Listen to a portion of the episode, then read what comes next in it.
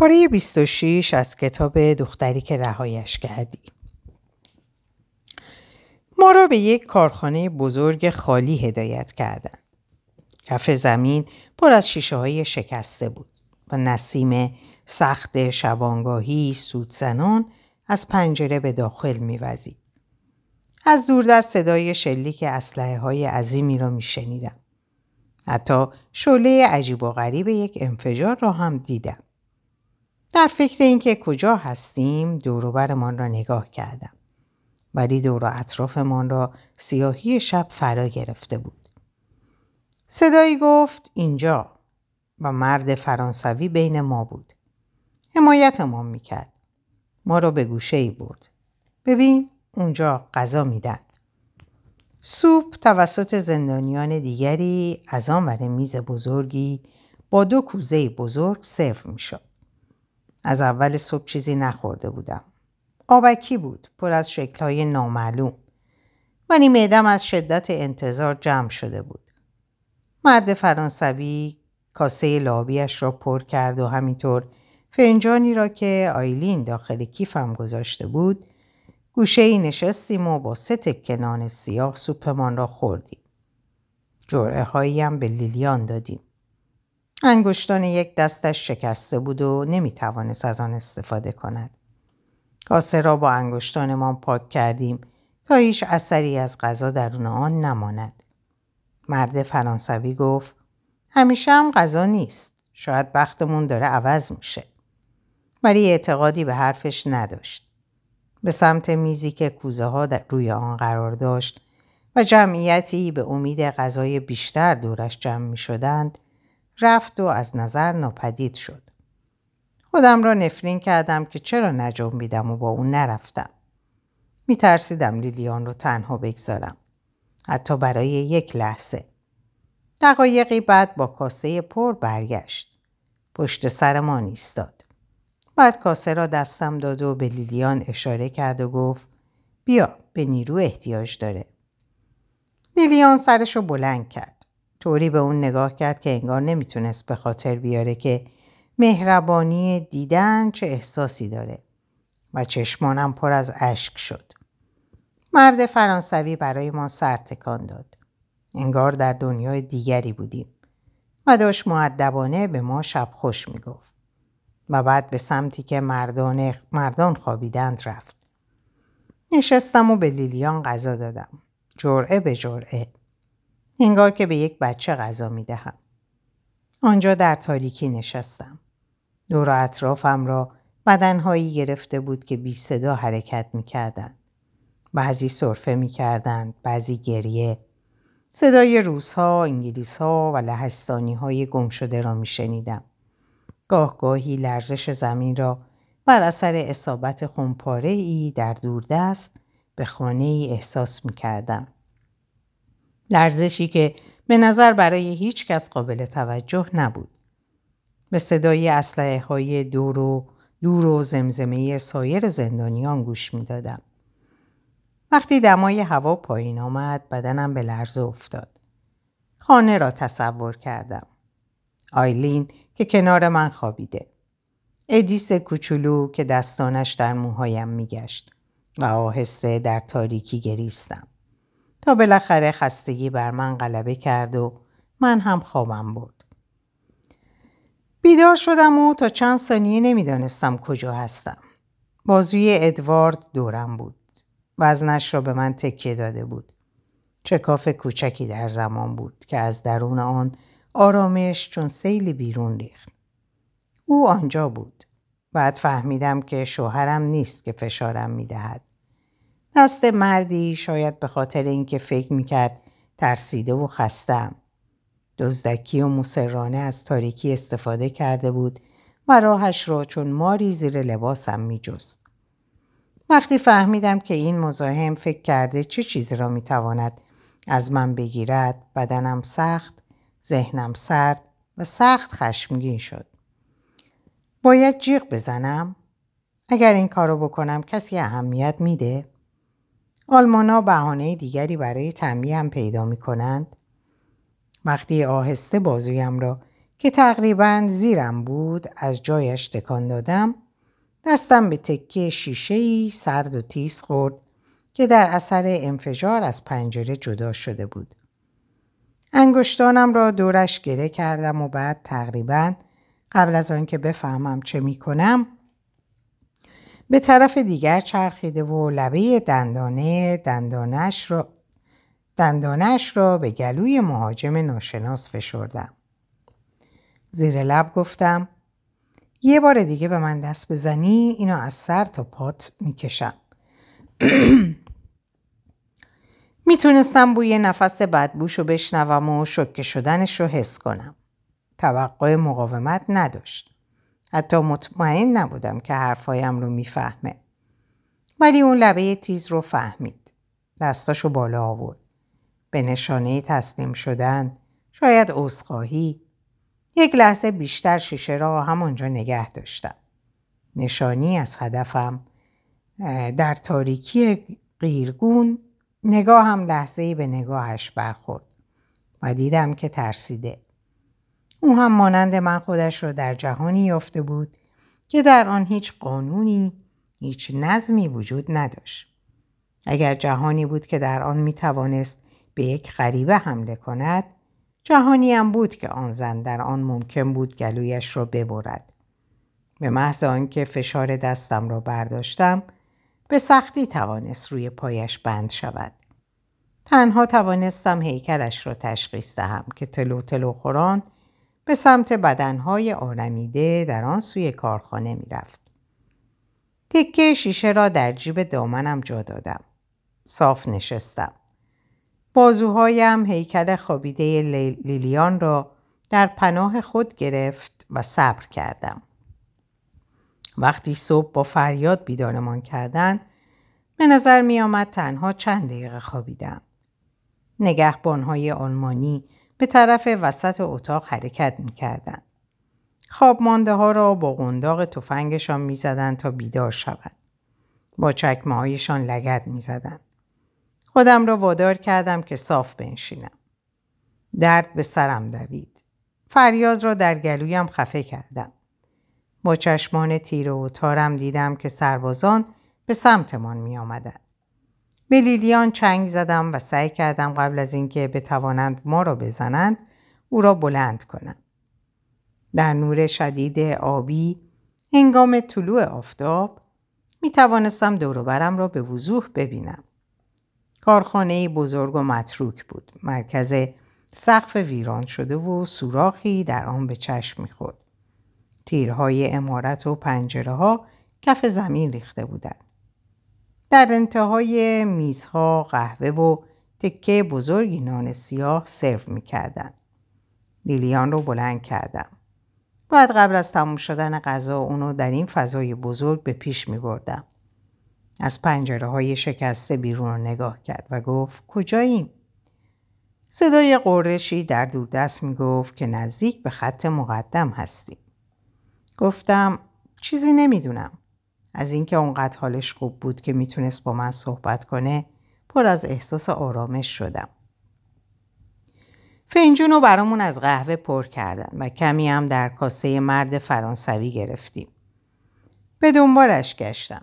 نگران بودم که شاید از غذا محرومش کرده باشیم. ولی یه افسر آلمانی داشت مردها رو گروه بندی می‌کرد و بعضی از اونها داشتن کارخونه رو خالی می‌کردن. من و آیلین رو به گروه های جداگانه فرستادن که بیشترشون زن بودن و ما رو به سمت یک دستشویی مشترک فرستادن. در روشنایی روز می‌تونستم صافت رو ببینم که روی پوست زنان جا خوش کرده بود. شپش های خاکستری رنگی که آزادانه روی سرشون راه می‌رفتن. بدنم خارید و نگاه کردم و یکی روی دامن خودم دیدم. با احساس پوچی اونو تکوندم. می‌دونستم که از اونها راه فراری نیست. نمی‌شد مدت زیادی با بقیه در دستشویی موند و از اونها فرار کرد. سیصد تا زن می شدن که سعی می کردن در فضایی که برای دوازده نفر طراحی شده بود خودشونو بشورن و از دستشویی استفاده کنن. ولی تونستم لیلیان رو نزدیک اتاقک ببرم. هر دو از چیزی که اونجا یافتیم قی کردیم. در پی باقی زنها خودمون رو به بهترین شکلی که می‌تونستیم با آب سرد, تم... با آب سرد تمیز کردیم. زنها تقریبا لباسهاشون رو برای شستشو در نیاوردن و با خستگی به اطرافشون نگاه می‌کردن. انگار منتظر بودن آلمان ها ترفندی بزنن. لیلیان گفت بعضی وقتا میریزن تو. ساده تر و امتره که لباس تنمون باشه. وقتی آلمانا سرگرم گروه بندی مردان بودن در بین قلب سنگ های دوروبرم دنبال تکه ریسمان و ترکه گشتم و بعد کنار لیلیان نشستم. در نور آبکی خورشید انگشتان شکسته دست چپش رو روی تخته شکسته بندی خم کرد. اونقدر شجاع بود که حتی وقتی خودم می‌دونستم دارم اذیتش می‌کنم خودش رو عقب نکشید. اون ریزیش بند اومده بود ولی هنوز با احتیاط راه می‌رفت. انگار درد داشت. جرأت نمی‌کردم بپرسم که چه اتفاقی براش افتاده. در حالی که دستاشو نگاه می‌کرد گفت خوبه که اینجایی صوفی. فکر کردم شاید هنوز جایی اونجا سایه ای از زنی که در سنت پروه میشناختم باشه. گفتم هیچ وقت از دیدن کسی اونقدر خوشحال نشده بودم. صورتش رو با دستمال تمیزم خوش می‌کردم و از ته دلم می‌گفتم مردها رو برای کاری فرستادن. اونها رو در دوردست می‌دیدم. صف میکشیدن تا بیل و کلنگ بگیرن. اونها رو در ستونهایی مرتب کردن تا به سمت صدای دوزخی برن که از سمت افق میومد. در سکوت دعا کردم که مرد فرانسوی خیرخواه ما سالم بمونه. و یک دعای دیگه مثل همیشه برای ادوارد فرستادم. در همین حین زنان رو به سمت واگن قطار فرستادن. قلبم از فکر یک سفر طولانی متعفن دیگه گرفت. ولی برای بعد خودم رو سرزنش کردم. فکر کردم شاید, شاید فقط چند ساعت از ادوارد فاصله داشته باشم. شاید این قطاری باشه که منو به سمتش می‌بره. بی شکایت سوار شدم. این واگن کوچیکتر بود. با این حال ظاهرا توقع داشتن که تمام 300 زن در اون جا بشن. وقتی می‌خواستیم سوارشیم مقداری بد و بیرا شنیدم که سریع تموم شد. من و لیلیان جای کوچکی روی نیمکت پیدا کردیم. کیفم و زیر اون چپوندم. کیف رو با حسادت مالکانه نگاه کردم. انگار که کودکم بود. کسی فریاد کشید. اونقدر نزدیک که قطار رو تلق طلوخ کنان به راه انداخت. وقتی قطار شروع به حرکت کرد گفت از ادیس برام بگو. حال اوزاش خوبه. هر چقدر که می‌تونستم قوت قلب در صدام گنجوندم. خوب غذا می‌خوره. آروم میخوابه و حالا دیگه نمیشه اونو میمی رو از هم جدا کرد. عاشق بچه است و اونم دوستش داره. حرف که می‌زدم تصویری از زندگی دخترش در سنت برونه را برش ترسیم می‌کردم. چشماشو بست. نمی‌دونستم از احساس راحتی بود یا قصه. خوشحاله؟ با احتیاط جواب دادم. اون یه بچه است. مامانش رو می‌خواد. منی می‌دونه که جاش توی لوکک جورج امنه. پیش از اینکه بیش از اینکه نمی‌تونستم چیز دیگه ای بگم ولی به نظر کافی بود. از کابوس های ادیس نگفتم. درباره شبهایی که برای مادرش حق حق می‌کرد. دیلیان احمق نبود. شاید همین الان هم این چیزها رو قلبم می‌دونست. وقتی حرفم تموم شد مدت زیادی به بیرون پنجره زل زد. غرق در افکارش بود. بالاخره به سمتم برگشت و پرسید صوفی چی تو را اینجا کشوند؟ شاید هیچ کس در جهان بهتر از لیلیان نمی‌فهمید. صورتش رو کاویدم. حتی حالا هم پر از ترس بودم. ولی دورنمای این که بتونم بارم رو با کسی قسمت کنم اقوام کرد. به اون گفتم درباره کمندانت شبی که به سربازخونه رفتم و پیشنهادی که به اون کرده بودم و برش گفتم. مدتی طولانی نگام کرد نگفت که حماقت کردم یا نباید باورش می‌کردم یا اینکه عدم موفقیتم در انجام خواست کماندانت احتمالا مرگ خودم اگر نه مرگ عزیزانم رو جلو خواهد انداخت. اصلا چیزی نگفت. با تمام عقیده که می‌تونستم جمع کنم گفتم معتقدم که سر قرارش میمونه. اعتقاد دارم که منو می‌بره پیش ادوارد. دست سالمش رو دراز کرد و دستم رو فشرد. هنگام غروب در میان یک جنگل کوچک قطار با لرزش شدیدی توقف کرد. منتظر شدیم که دوباره راه بیفته ولی این بار درهای پشتی باز شدن و مسافران قطار که بعضی از آنها تازه به خواب رفته بودند زیر لب شکایت کردند. در حال چرت زدن بودم و صدای لیلیان در گوشم بیدارم کرد. صوفی بیدار شو بیدار شو یه نگهبان آلمانی میانه در ایستاد. لحظه ای طول کشید تا بفهمم اسم منو صدا می‌کنه. از جام پریدم. یادم اومد باید کیفمو بردارم. و به لیلیان اشاره کردم که با من بیاد. گفت کاردن. من و لیلیان کارت شناساییمون رو دستش دادیم. اسم هایمان را در لیستی چک اسم هایمان را در لیستی چک کرد و به سمت کامیونی اشاره کرد. همینطور که درا پشت سرمون بسته می‌شد صدای معیوس باقی زنان شنیدم. من و لیلیان رو به سمت کامیون هل دادم. حس کردم کمی عقب مونده و گفتم چی شده؟ ابری از بیاعتمادی صورتش رو فرا گرفته بود. گفت از این موضوع خوشم نمیاد. همینطور که قطار داشت راه میافتاد نگاهی به پشت سرش انداخت. با اصرار گفتم خوبه فکر کنم یعنی ما رو جدا کردن. فکر کنم کار کماندانته. گفت دقیقا از همین موضوع خوشم نمیاد. به علاوه گوش کن صدای توفنگا رو نمیشنوم. حتما دارن از خط مقدم دورمون می‌کنن. خوبه.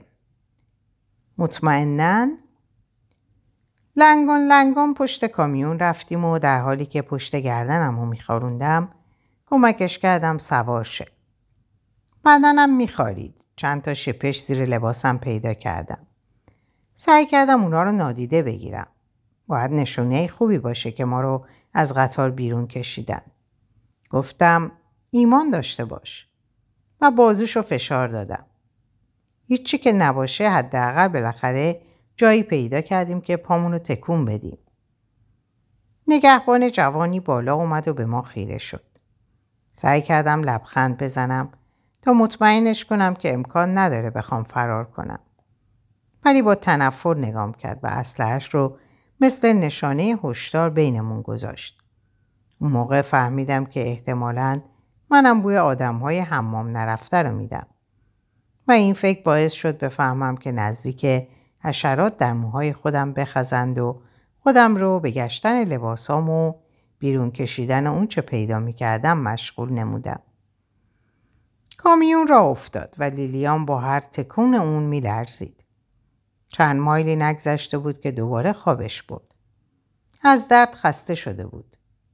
چیزی در سرم صدا می کرد و از اینکه ظاهرا توفنگ ها از صدا افتاده بودند سپاسگزار بودم. در سکوت از هر دومون خواستم که ایمان داشته باشیم. تقریبا یک ساعت در جاده بودیم. خورشید زمستونی آهسته پشت کوههای دوردست غروب می‌کرد. حاشیه کوه با کریستال های یخش یخش می درخشید. که پرده بالا رفت و برق تابلوهای جاده رو نمایان کرد. فکر کردم باید اشتباه کرده باشم. به جلو خم شدم. کنار چادر رو بالا دادم. چشامو در برابر نور جمع کردم تا تابلوی بعدی رو از دست ندم. و اونجا بود. مانهایم. دنیای اطرافم به نظر بی حرکت موند. زمزمه کردم لیلیان و تکونش دادم تا بیدار شه. لیلیان بیرون رو نگاه کن. چی می‌بینی؟ کامیون سرعتش رو کم کرده بود تا دریاچه ای رو دور بزنه. در نتیجه وقتی که بیرون رو نگاه کردم می‌دونستم باید اونو ببینم. گفتم قرار بود بریم جنوب جنوب به طرف آردنس حالا می‌تونستم ببینم که سایه ها پشتمون هستن به سمت شرق میریم. و مدتی بود که این کارو می‌کردیم. ولی ادوارد توی آردنس نمی‌تونستم وحشت رو از صدام دور کنم. من خبر دارم که اونجاست. قرار بود بریم جنوب سمت آردنس. جنوب. لیلیان چادر رو رها کرد. وقتی زبان باز کرد نگاهش به طرف من نبود. صورتش اون مقدار رنگی که داشت رو از دست داده بود. آهسته گفت صوفی دیگه صدای اسلحه ها رو نمیشنویم چون از خط مقدم رد شدیم ما داریم داخل آلمان میشیم قطار از هم همه شادی و خوشحالی پر بود. گروه زنانی که در انتهای واگن شماره 14 نشسته بودند قهقه های پر سر و صدایی به راه انداخته بودند. زوج میانسالی در سندلی های مقابل نشسته و از جشن کریسمس به خونه برگشت برمیگشتند. خود را در جامعه های پرزرق و برق آراسته بودند. قفسه ها از خریدهای داخلش باد کرده و هوا مملو از بوی غذاهای فصل بود. پنیر جا افتاده، نوشیدنی، شکلات گران قیمت. ولی برای مو و لیو سفر بازگشت به انگلستان آرام و بی صدا می نمود. تقریبا در سکوت داخل واگن نشسته بودند. خماری مو تمام روز طول کشیده و ظاهرا باید با بطری های کوچیک دیگه ای از نوشیدنی های گرون قیمت درمان می شد. لیو یادداشتاش رو مرور کرد. اونها رو لغت به لغت از روی لغتنامه کوچیک انگلیسی، فرانسهی که میز به میز جلوی صندلیش تکیه داده بود ترجمه می‌کرد. گرفتاری صوفی لوفر بر سفر سایه انداخته بود. لیو احساس می‌کرد سرنوشت دختری که همیشه فکر می‌کرد به طرز درخشانی پیروز بوده اونو اسیر خود کرده. آیا اون واقعا با آلمان ها همکاری می‌کرده؟ چه بلایی سرش اومده؟